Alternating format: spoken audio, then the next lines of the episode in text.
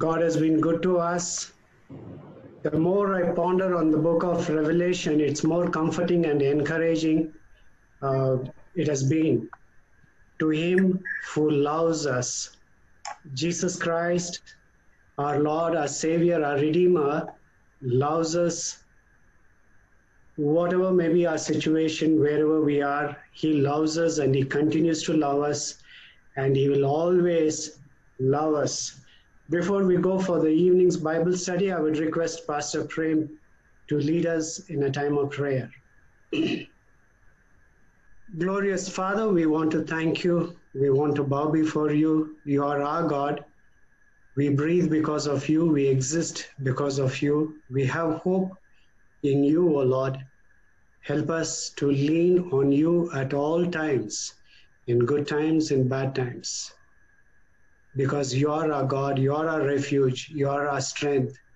Spirit of God, I pray as we are studying the Word of God, enlighten our hearts, minister to us at the point of our need, help us to understand the Word of God clearly and rightly. Feed us with the bread of heaven today to today evening. Man does not live on bread alone, but on every word that comes from the mouth of God. Give us that reverence, attentiveness to understand the word of God. In Jesus' name we pray. Amen.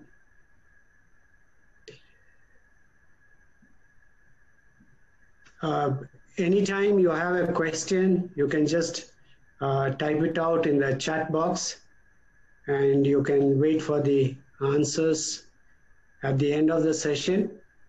Uh, not only the questions that I ask, as we are studying the Word of God, any doubts you have, it's good that uh, you get it clarified. Today we are uh, going to the John's first vision, uh, Revelation chapter 1, verses 9 to 20 uh, it gives us the details of John's first vision. Now, we should always keep in mind that of the 400, 404 verses that are in the book of Revelation, uh, there are at least 278 verses that contain one or more references to the Old Testament. So we will always be, will be cross-referencing to the Old Testament. Uh, because sometimes our knowledge of the Old Testament is not so good, so we may find it difficult. But unless we understand the Old Testament, uh, if when we understand the Old Testament, it will be easier for us to understand the message of the book of Revelation. Now, Revelation chapter 1, verse 9 says, I, John, your brother, and companion in the suffering and kingdom and patient endurance that are ours in Jesus was on the island of Patmos because of the word of God and the testimony of Jesus. Now, if you read this verse carefully, there are three most important elements in this particular uh, verse. Uh, in our, you know, we can say that conveys the message of the book. There are three important elements. So the first element he says, I, John your brother and companion in the suffering.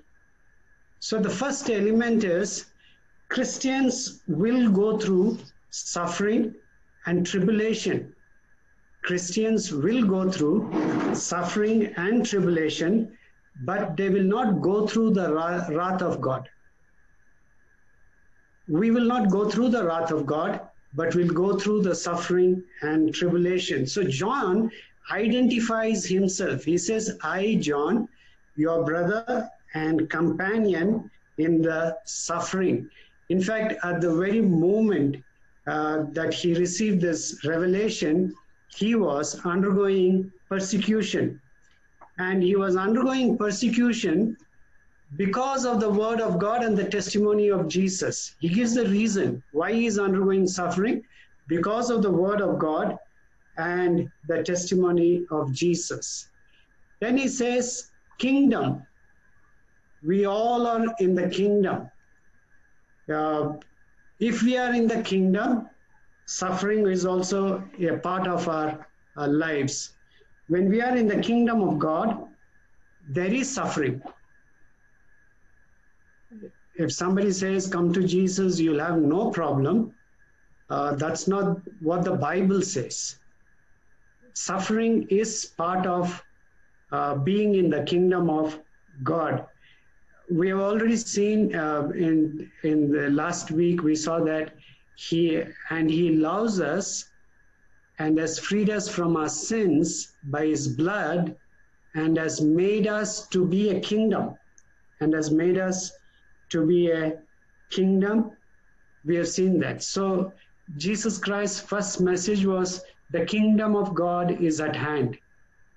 So we we are the kingdom people and suffering is an integral part of the kingdom of God. The third element that we see is patient endurance. We are expected to persevere in the midst of this suffering. We are expected to persevere. We need to have patient endurance. In fact, when we come to one of the letters to the churches, Christ will say, You, those believers who have endured patiently. In fact, he, he, he commends them, he appreciates them, he acknowledges their endurance uh, in the midst of persecution. So these are the three most important things that we should remember. And that's the message of this book. Christians will undergo suffering and tribulation, but they will not undergo the wrath of God. And the suffering is an integral part of the kingdom of God. And we are asked to patiently endure. Now, John says, I, John, your brother and companion, in the suffering and kingdom and patient endurance that are ours in Jesus was on the island of Patmos. Now, why he was on the island of Patmos? Because of punishment. Governors of those days, when somebody was found guilty, they can either banish them, or in other words, exile them, or they can execute them, or they could enslave them. They had those powers. But here we clearly see John was on the island of Patmos, means he was exiled to the island of Patmos. Probably because he was 90 years old, the governor showed some kind of leniency towards John. We should realize, uh, we should know that uh, John was probably sent as a criminal to the island of Patmos. Why he was considered as a criminal is because as a Christian, he was a member of an illegal religious sect.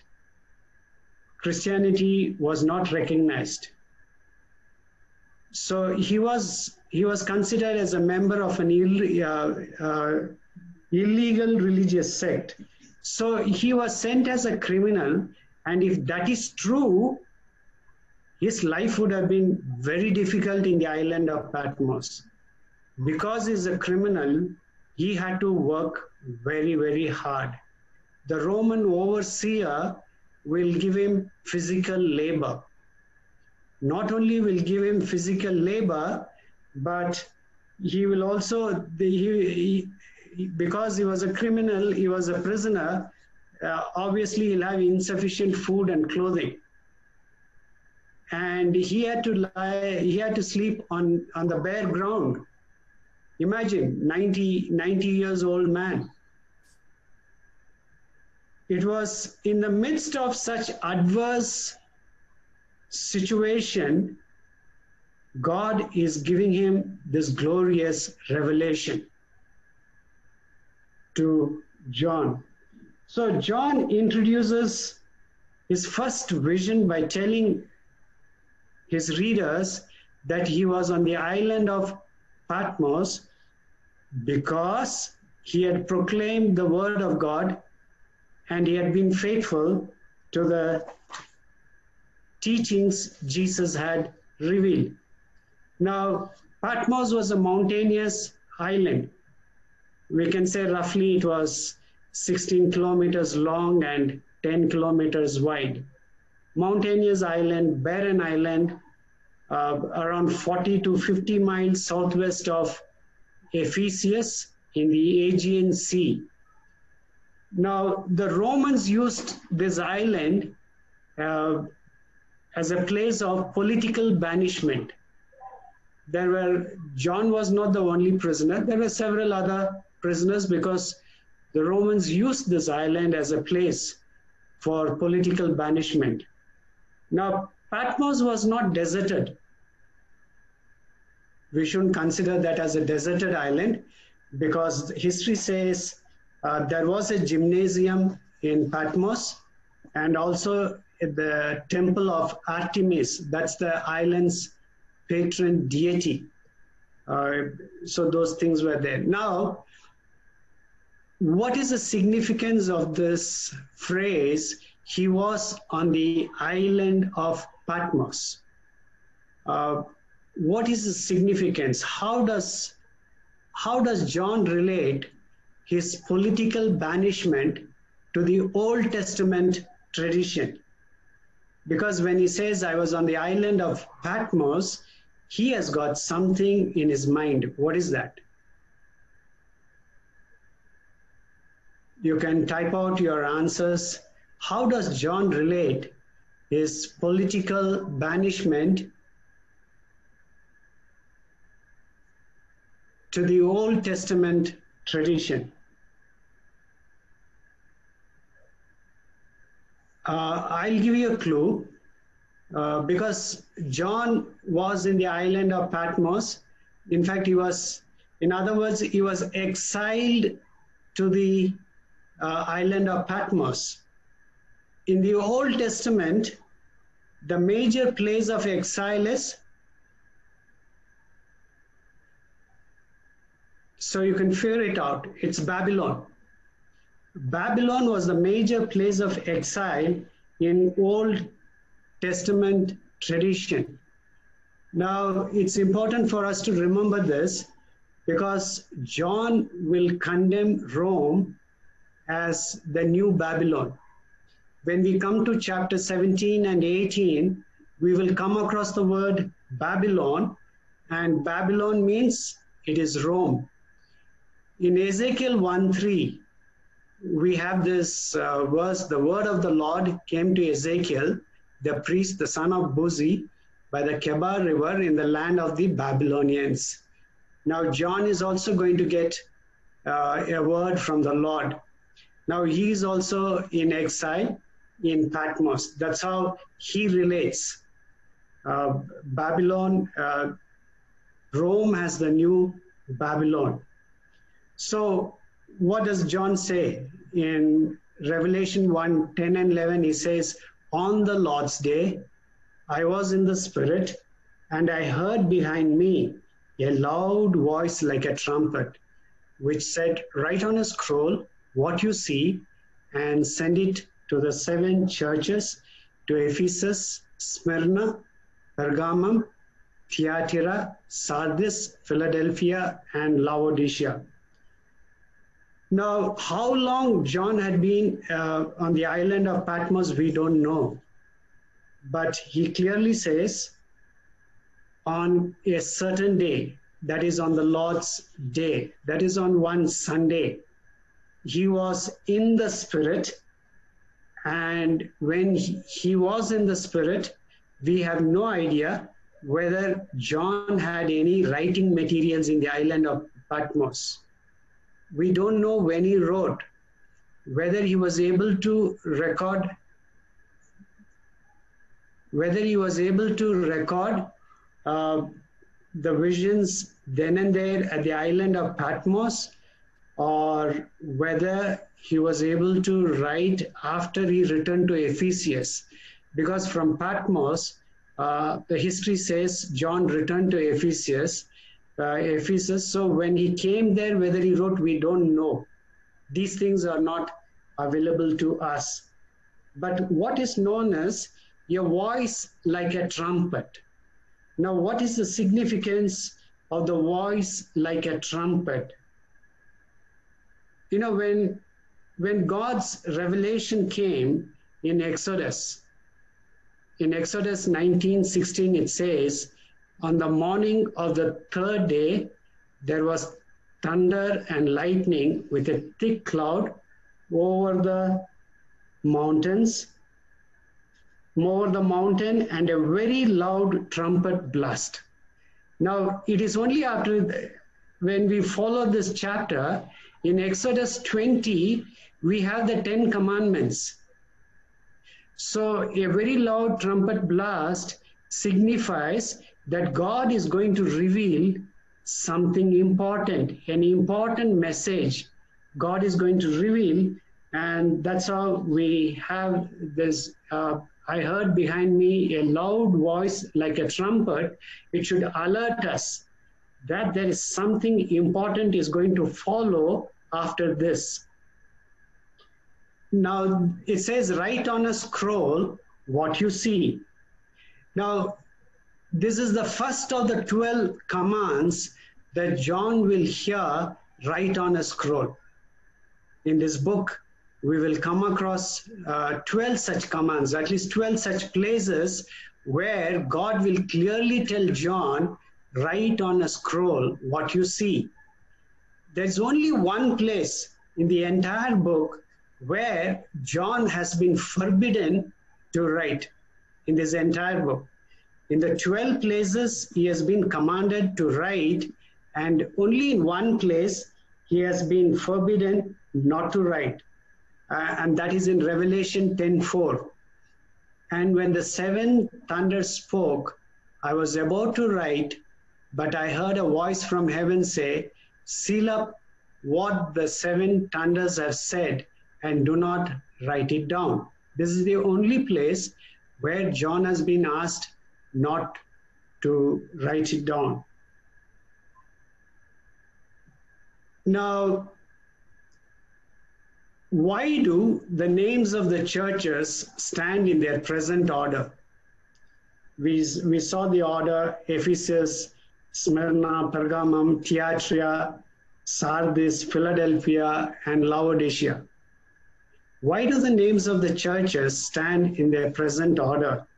Why, why I'm asking this question is uh, some of the commentators they say the churches have been selected in the order of uh, their standing or the status of the churches uh, during the during that important stages down through the ages. But that doesn't uh, seem so.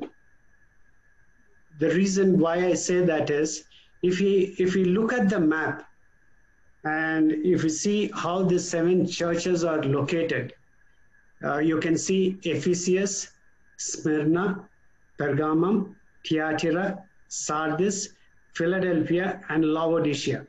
This is the order in which John has recorded the names of the seven churches. Now, John is in Patmos. So when he's sending the scroll, which will be the first church, the nearest church, the nearest one will be Ephesus. So the first church in the list, the first, uh, the name of the first church that appears is Ephesus. Then you find Smyrna. Then you find Pergamum. Then you find Thyatira. Then you find Sardis. Then you find Philadelphia and you find Laodicea. In other words, when you send a messenger, uh, you know, in villages, those days when you have to give an invitation, uh, how do you cover the village? You start from one house, you go orderly. Uh, you cover a street, then you go to the next lane, and that's how you cover all the people in the village if you have to uh, tell them something it's in the same way john is going to send his scroll so first it will be read in ephesus then the messenger will take it to smyrna then to pergamum and then to Thyatira, Sardis, Philadelphia, and Laodicea. It has got nothing to do with the status of the church. It is just a matter of convenience. When we send a messenger, this will be convenient, and that's the reason uh, he has selected these uh, seven churches. Now, when he heard the trumpet uh, like voice, now John turned and saw the heavenly Christ in majestic and in great beauty and splendor. Now, this is where he, this is how he describes his vision. He describes from verses 12 to 16 I turned around to see the voice that was speaking to me, and when I turned, I saw seven golden lampstands.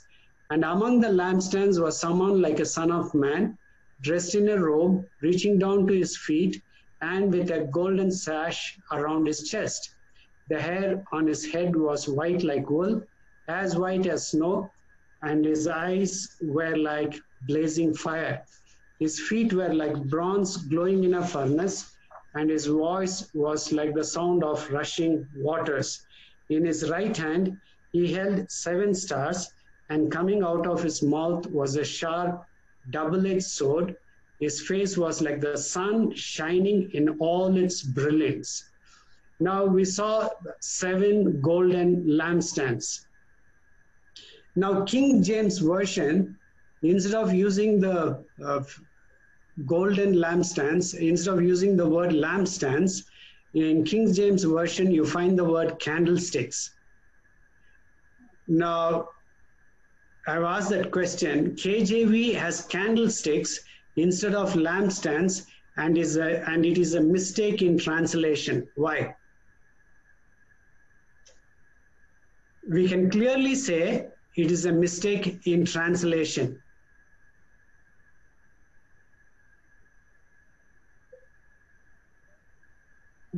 The reason being, candles were not invented until the Middle Ages. Uh, Middle Ages is a period from uh, 5th century to almost 15th century. That's the Middle Ages. Now, this letter was not written in the 5th century. It was written around 95 AD. So at that time, there was no candlestick. So that's why we say this translation uh, is wrong, except for two or three version, three or two or three versions. All other English translations have uh, lampstands, and that's the right translation. Now, how do we understand the description uh, that John gives to us? Now, the description, we, we please write it down. The description does not mean what it says. The description does not mean what it says. It means what it means. The description does not mean what it says. It means what it means. Now, let me give you give two examples. Now, John is only describing, but de the description does not mean what it says. John, John means something else, and that is what it means. So we should try to figure out what John means by the description. Now, let me give you two examples. One is when we say uh, somebody runs like a cheetah. Now, John is only going to describe cheetah. But what he means is the person runs like cheetah so fast. Uh, that's that's the way he he, uh, the, he he describes the symbol. He describes cheetah because he sees that. But what he means is he runs fast like cheetah. Let me give you one more example. We says it is raining like cats and dogs. uh, we say it's raining like uh, it's raining cats and dogs. Now, if somebody says it's raining cats and dogs, will you go out and look for cats and dogs? No, not at all. Uh, that's the way John uh, explains. Now, we can understand the little bit of symbolism because John, in this very first vision, he, he gives us an explanation when we come to Revelation 1:20, because when he when he's writing the description of the vision, he says he was holding seven stars in his right hand so then John gives the explanation to us. The seven stars, we have an explanation of the symbol. The seven stars are the angels of the seven churches. And then when we saw the Son of Man standing among the seven golden lampstands, and he gives the explanation the seven lampstands are the seven churches. Uh, that's what we find in Revelation 1:13. And among the lampstands, was someone like a son of man. Now, since we already have the explanation, so we understand among the lampstands means, and among the churches was someone like a son of man. Now, what John is trying to tell his readers is, it is, you know, your God is not an absentee landlord. It's not that he has gone to heaven and he's absent. In fact, he is right in your midst because these are the churches which are undergoing persecution, and John wants to assure them that Christ is in the midst of his churches. So, if Christ is in the midst of his churches, we can always expect support during our trials and persecutions. That's the message John wants to convey his readers and because it's the word of God, that's the message that comes to us. Uh, there are pastors who are listening to this Bible study. Uh, you, we should have this assurance uh, when we are talking about church, Christ is there in the midst, in our midst. Church belongs to Christ, and Christ is there in the midst, in our midst. Uh, we may, you know, sometimes we rely more on people. People will come, people will go.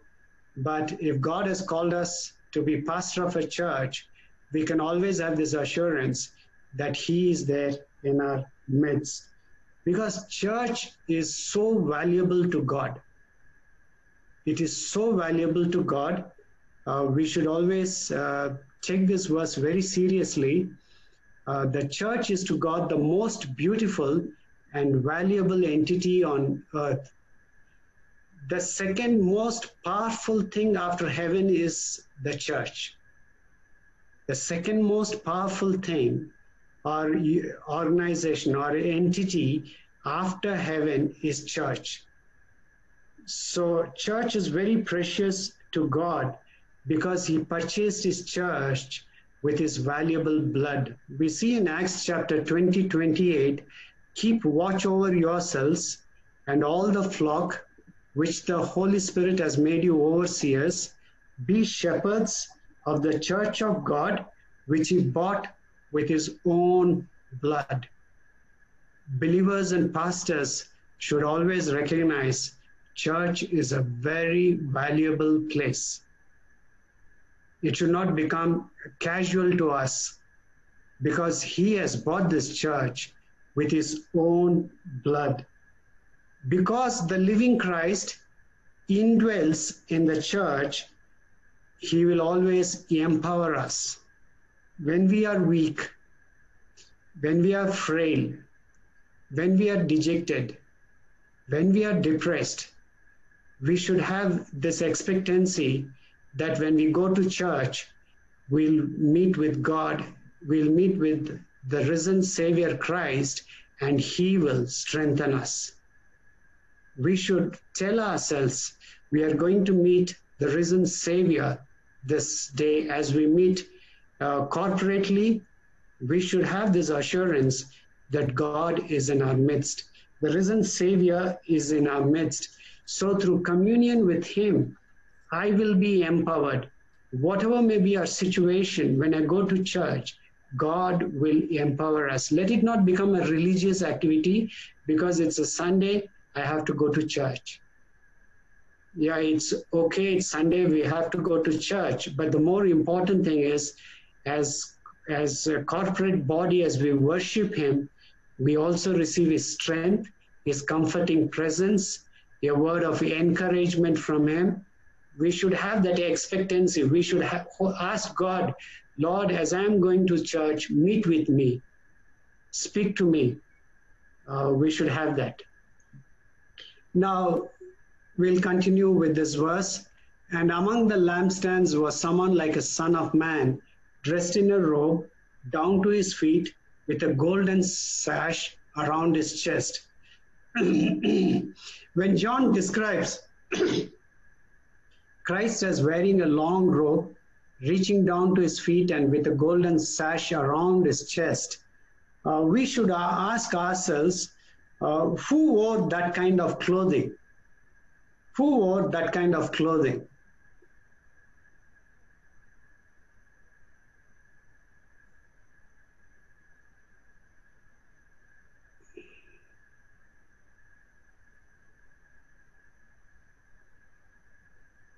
um, because we read it as uh, dressed in a robe, reaching down to his feet and with a golden sash around his chest.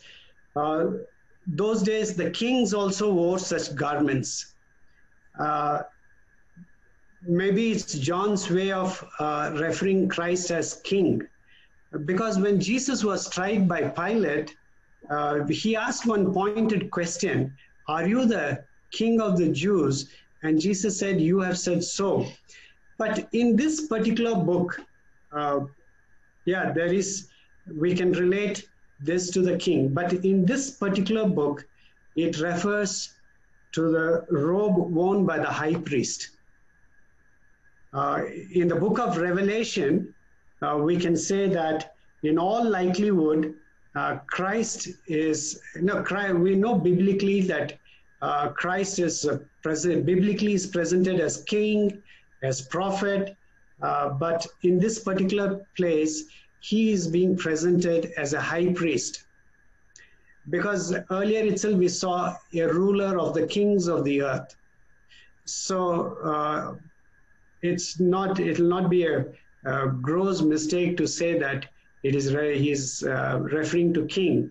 But here, if you see the context, and when we see the Old Testament references, and when we see the book of Hebrews, where Christ is presented as a high priest, so it refers to the priestly garment. We have in Exodus uh,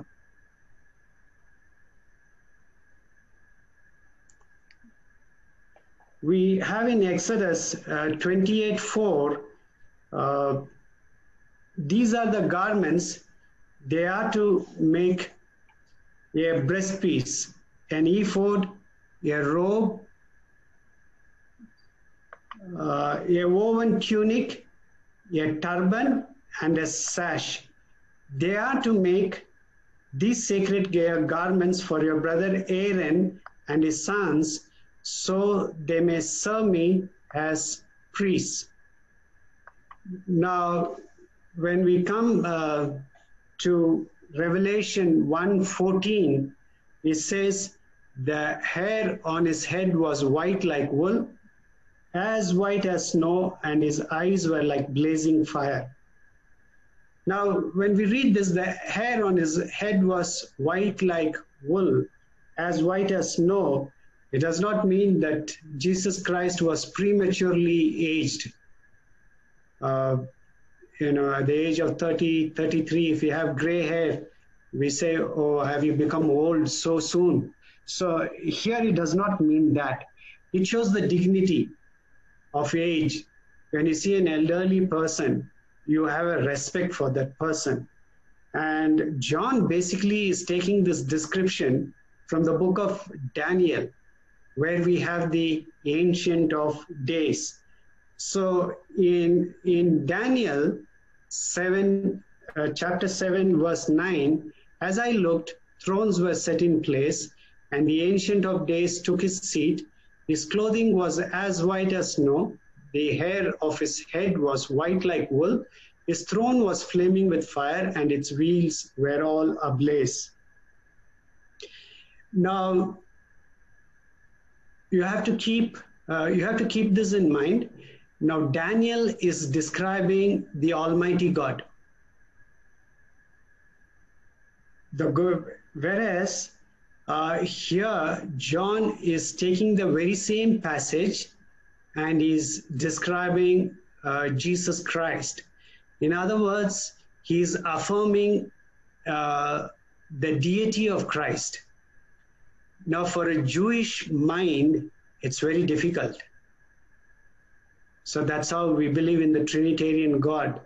When John, uh, you can see in this book, uh, he's taking the Old Testament passages which make reference to God Almighty, and he is referring the same thing uh, to Jesus Christ. And then he says, his eyes were like blazing fire. Now, what he means by blazing fires is this eyes can just look at us and just pinpoint all the deceptions and hypocrisies that are in us. When Christ looks at us, his very look, uh, you know, can make out uh, when, when can bring out all the deceptions and hypocrisies uh, that are in us. Because in Matthew chapter 10, 10 26, it says, For there is nothing concealed that will not be disclosed or hidden that will not be made known. Now, when we come to verse 15, he says, His feet were like bronze glowing in a furnace. His feet were like bronze glowing in a furnace. How do we understand this? Actually, it says his feet, uh, when he says were like bronze, it represents strength and stability. Bronze uh, represents strength and stability. Now you may ask, how do we know bronze represent strength and stability? Now we have to contrast this with two verses that are there in Daniel.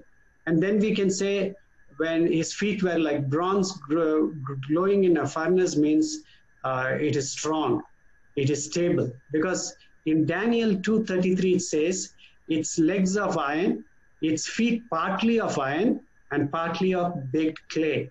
It was not stable. It was not strong. Now in Daniel chapter 2 verse 41, it says, just as you saw that the feet and toes were partly of baked clay and partly of iron, so this will be a divided kingdom. Yet it will have some of the strength of iron in it, even as you saw iron mixed with clay. now, looking at these two verses, we interpret his feet were like bronze means it represents strength and stability. The kingdom of Jesus Christ will be strong and stable. Now we come to verse 15. And his voice was like the sound of rushing waters. The voice of Christ will be penetrating without any mistake, like the sound of rushing waters. Now, from where did we from where did uh, John get this word uh, phrase? Uh, we go back to the Old Testament, and in Ezekiel chapter 43, verse 2, it says, And I saw the glory of God of Israel coming from the east. His voice was like the roar of rushing waters, and the land was radiant with his glory. Now, in Ezekiel chapter 1, 24, he says, When the creatures moved, I heard the sound of their wings like the roar of rushing waters, like the voice of the Almighty, like the tumult of an army. When they stood still, they lowered their wings. Now, these two verses refer to the voice of the Almighty. Now, John is using the very same phrases to refer to our Lord Jesus Christ. So, in John's mind, God the Father, God the Son, are both equal. He has no problem. He has uh, he understand the deity of Christ. He acknowledges that. Now, the next verse is in Revelation 1:16. Uh, it says, "In his right hand he, he held seven stars, and coming out of his mouth was a sharp, double-edged sword." Uh, we have already seen the meaning of the word seven stars. The seven stars represent seven angels of the uh, churches, of the seven churches. Uh, we have already seen that. Now he says that the sword, how coming out of his mouth was a sharp, double-edged sword. Now we have to go back to the Old Testament to figure out what does it mean. He, basically, what he says is the mouth symbolizes his word of judgment uh, that's what John means. Because in Isaiah 49 2, it says, He made my mouth like a sharpened sword. In the shadow of his hand, he hid me. it is talking about God's spokesperson.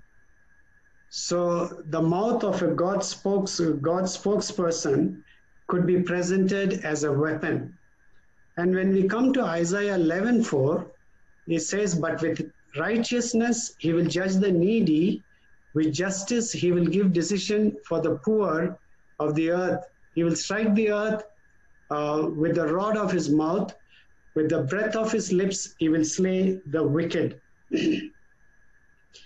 Uh, god's judgment would be the weapon of his mouth. Uh, that will be the his mouth will be the web, will bring judgment to the world. Now, if you go to Revelation chapter 1 16, his face was like the sun shining in all its brilliance. Imagine this vision. How glorious it must have been. Now, we should realize that John's description of the heavenly Christ does not mean what it says, it means what it means. We should not say, uh, a sword is coming out of his mouth. Uh, that is not what it, it means. What it means that is, out of his mouth will come the judgment. Uh, we should not think of how big is that sword. Is it going to be a double-edged sword or what? Uh, so John's description of the heavenly Christ does not mean what it says, it means what it means.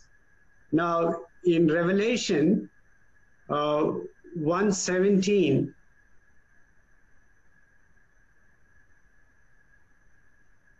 in Revelation 117, it says, When I saw him, once you go to that, when, when I saw him, I fell at his feet as though dead.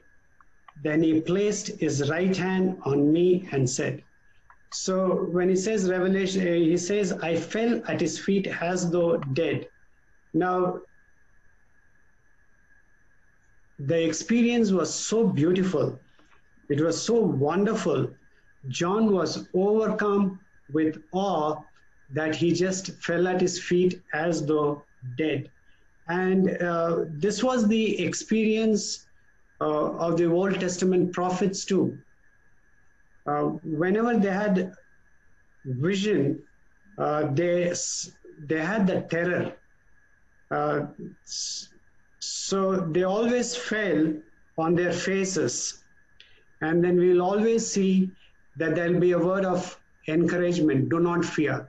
Do not be afraid.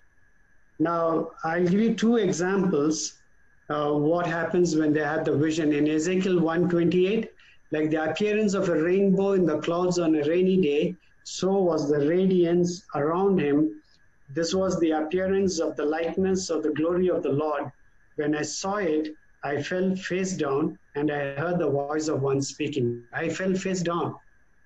when he had the vision, I fell face down. In Daniel 8:18, it says, While he was speaking to me, I was in a deep sleep with my face to the ground. Then he touched me and raised me to my feet. Now, the whole point of this vision is not to uh, frighten John or to overwhelm him. In fact, the whole point of vision is to encourage him, to give a message of encouragement. So, here also, Christ will reassure him uh, by touching him. God, when God gives us a message, it is not to threaten us, it is not to scare us. So, but because of that glory, because of the splendor, we are unable to face that vision.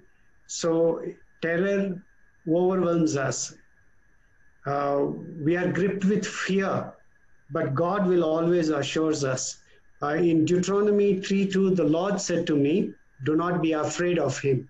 Do not be afraid of him, for I have delivered him into your hands, uh, along with his whole army and his land. In Joshua 8 1, then the Lord said to Joshua, Do not be afraid, do not be discouraged. In Jeremiah 1 8, do not be afraid of them, for I am with you and will rescue you. Now, after encouraging John not to be afraid, Christ is identifying himself. If you read this entire vision, now after verse 17, Christ will identify himself in verses 17 and 18. What it says, do not be afraid. I am the first and the last. I am the living one. I was dead, and now look, I'm alive forever and ever, and I hold the keys of death and Hades. Now, there are three important statements uh, in this verse. I am. Where do we have I am? In Exodus 3:14, God said to Moses, I am who I am. This is what you are to say to the Israelites I am has sent me to you. Now, Christ takes the very same title and he says, I am. I am the first and the last. I am the first and the last. I am the living one. Now, from where uh, where do we have this? The first and the last. In Isaiah 44 6, it says, This is what the Lord says Israel's King and Redeemer, the Lord Almighty, I am the first and I am the last. Apart from me, there is no God. Now, Christ is taking the titles that were ascribed to the Lord Almighty. He said, I am the first and I am the last. I am the living God.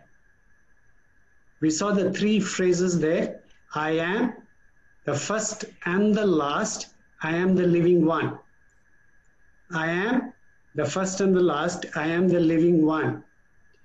Now, in Psalm 84 2, it says, My soul yearns, even faints for the courts of the Lord. My heart and my flesh cry out for the living God. Uh, my heart and my flesh cry out for the living God.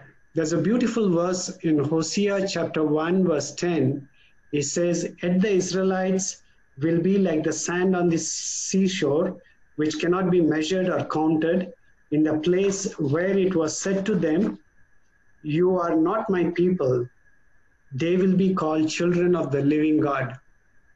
Whenever you are discouraged, Whenever you are overwhelmed with a problem, tell yourself you are the child of the living God. You are the child of the living God. When we assure ourselves, that's what Christ is assuring John I am the living one. So when we tell ourselves, I am a child of the living God, nothing will come to me without his knowledge. So that will be a great word of encouragement to us. uh, I was dead, and now look, I'm alive forever and ever, and I hold the keys of death and Hades. Uh, that's what verse 10 says. Uh, no, verse 18 says, and I hold the keys of death and Hades. Revelation 1:18 says, I hold the keys of death, death and Hades. Uh, we should not try to figure out what this death means, what Hades means. It is just one realm. In other words, is a place where the dead people go, or it, it, it denotes the place where the dead go. So when Christ says, I hold the uh, keys of death and Hades, he says, I have authority over each one's life. Death will never come to us without his knowledge because Christ holds the keys of death and Hades. Uh, because Christ has the keys, the time and manner of the death of each person are under his control. So now these people who are undergoing persecution, their very lives are under threat. So John is assuring them nothing can separate you from the love of God.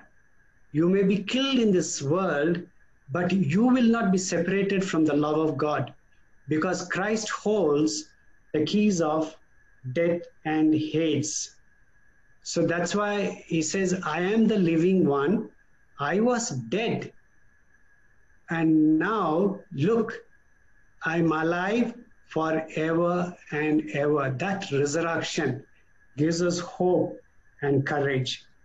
And at the conclusion of the vision, uh, in 19, he says, Write therefore what you have seen, what is now, and what will take place later. Uh, now, the, we, we, when we are studying this book, there are two aspects what is now and what will take place, what will take place later. So, in our interpretation, we should try to find out what is now and what will take place later. If you are able to distinguish uh, between what is now and what will take place later, uh, then we'll be able to understand the message of this book uh, very clearly. Now, that will be our struggle. As we go through the chapters, we should try to figure out what is now and what will take place later. This is a prophetic book. So there are things which denote uh, things that will take place later, and we should try to uh, separate that. There are certain things which is referring, the contemporary things that's happening right now, and there are certain things which are yet to come, and we should try to uh, figure out which are the things that are yet to take place. Now, in Revelation 120, the mystery of the seven stars that you saw in my right hand and of the seven golden lampstands is this. The seven stars are the angels of the seven churches, and the seven lampstands are the seven churches. Now, when we are talking about lampstand, in the in the synagogue, they had something known as uh, menorah. So it's a seven-branched uh, lampstand. So John claims that Jesus' movement is the true form of Judaism. When he says uh, seven golden lampstands, it is no longer Judaism is no longer the true form of Judaism is what uh, the followers of uh, Jesus believe. There were many synagogue officials those days, they were telling theirs is the true form of Judaism. And John is telling, no, no, that is not the true form of Judaism. Now in Exodus 25, 37 to 40, we, we have this, then make its seven lamps and set them up on it so that they light the space in front of it. Its wick trimmers and trays are to be of pure gold. A talent of pure gold is to be used for the lampstand and all these accessories. See that you make them according to the pattern shown you on the mountain. Uh, the church is, in fact, a, symbolizes a, a heavenly reality. Because Moses was asked to build the tabernacle according to the vision he was shown. So the church represent a heavenly counterpart to our uh, earthly realities. I have completed uh, chapter one. Uh, if you have any questions, uh, you can ask.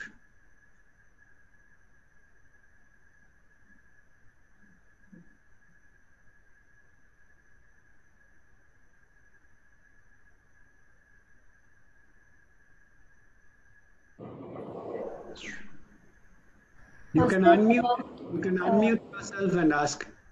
Yeah, about verse 19, it says, uh, What is now and what will take place later. In the beginning of the book, uh, we thought that for apocalyptic literature, they write the book as if it was written long back. So when it says later, it actually means now. So, in that context, how do we interpret this verse, Pastor? Does it mean later, as in later today, or later then? Uh, apocalyptic literature, we saw one difference because all the uh, most of the apocalyptic literature, when they wrote, they wrote in the name of forefathers, Enoch, Ezra, and all. They were writing at the particular time, and they were writing as though Enoch was writing. So he says, "You seal it down." Hmm. John didn't have that necessity. Hmm. So John is basically what you have seen is what is now is John's time. Okay. What will take place later is after John's time. Okay.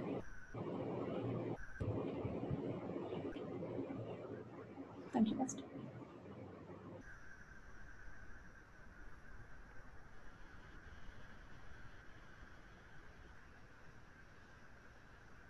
Anyone else?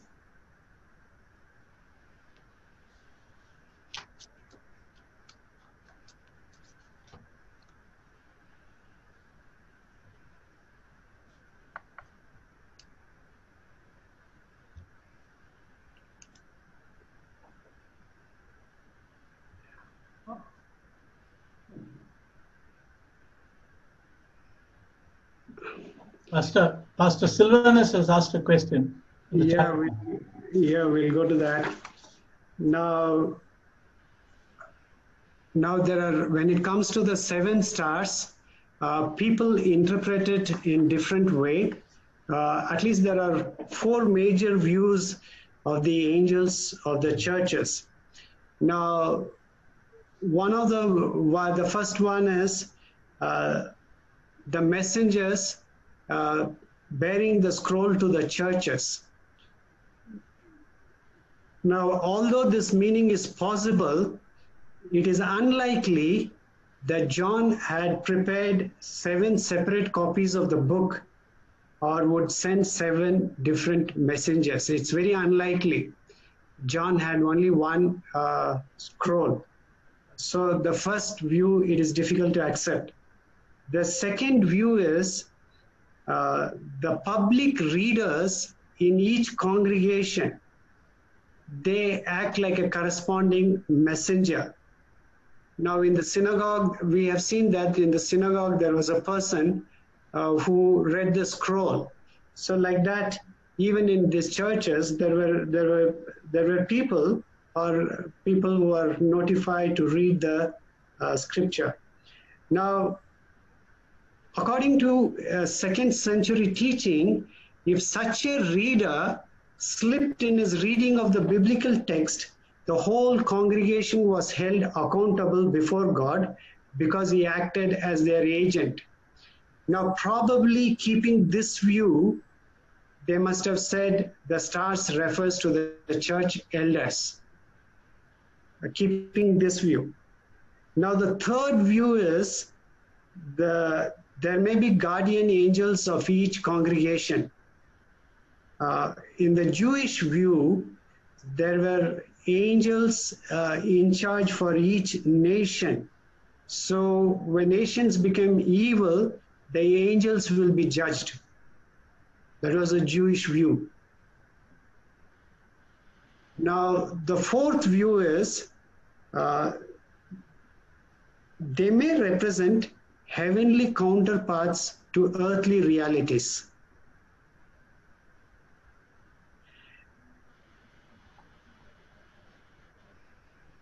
The, this is uh, this is the most likely view. They represent heavenly counterparts to earthly uh, realities. Sylvanus, is it clear? Pastor, could you please explain, Pastor, little more about heavenly counterparts to earthly realities? Uh, if you go to the book of Hebrews, you always find a high priest.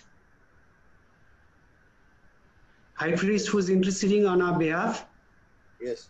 And the, and the temple also came from the heavenly vision. Yes. So there are certain things in heaven. So the replica of that is church. Church is a replica of that. Okay. Like you had the temple, Yes. now you have the church. So these seven angels is again a heavenly counterpart. Okay. Uh, will we understand it clearly? No. We can only uh, we can when we go back to the Old Testament. Uh, God did not give Moses just a vision. He showed him something. Okay. And when we come to the book of Hebrews, we see that Jesus is interceding for us as high priest. So it, it again, uh, they, that's the heavenly counterpart of her earthly reality. Okay. Um, but Pastor, uh, just I didn't understand. Like, if it is heavenly counterparts, why would they be judged? Will they be judged, Pastor? Uh, see, that was the third view that there were guardian angels of each congregation. Okay. That was the Jewish view. Ah, That's one of the views is the uh, uh, there were guardian angels of each congregation. Uh, the Jewish also believed that each nation was uh, assigned a guardian angel. okay. So when the uh, the angels of the evil nations would be judged together with the nations they represent, that was that was the Jewish understanding. Okay. We are not taking those uh, all the three uh, things. We are taking the fourth one. Okay. The fourth one is they may represent heavenly counterparts to earthly realities, Okay. and it goes Thank- well when we read the book of Hebrews. Yeah. Thank you, Pastor. Anyone else?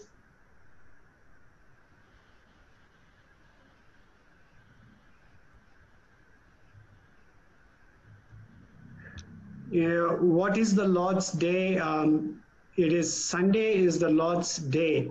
Um, after the resurrection of Jesus, uh, the believers of Jesus, uh, they consider that as the Lord's Day.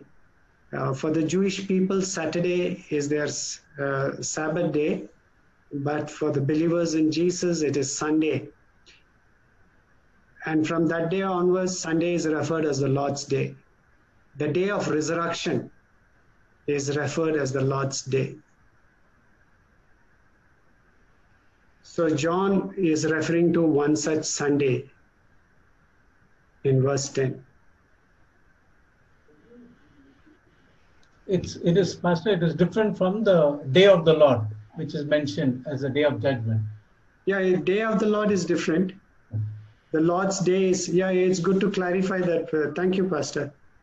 Uh, the Lord's Day is different. The day of the Lord is you are looking forward to the day of judgment.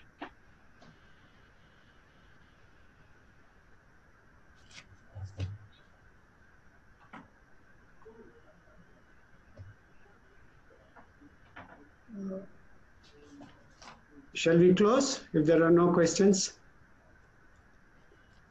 Okay. It, it has to go back.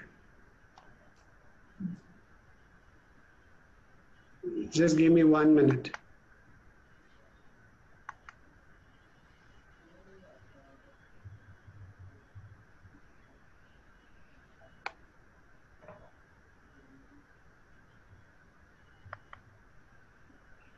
Shall we all uh, read this as a prayer?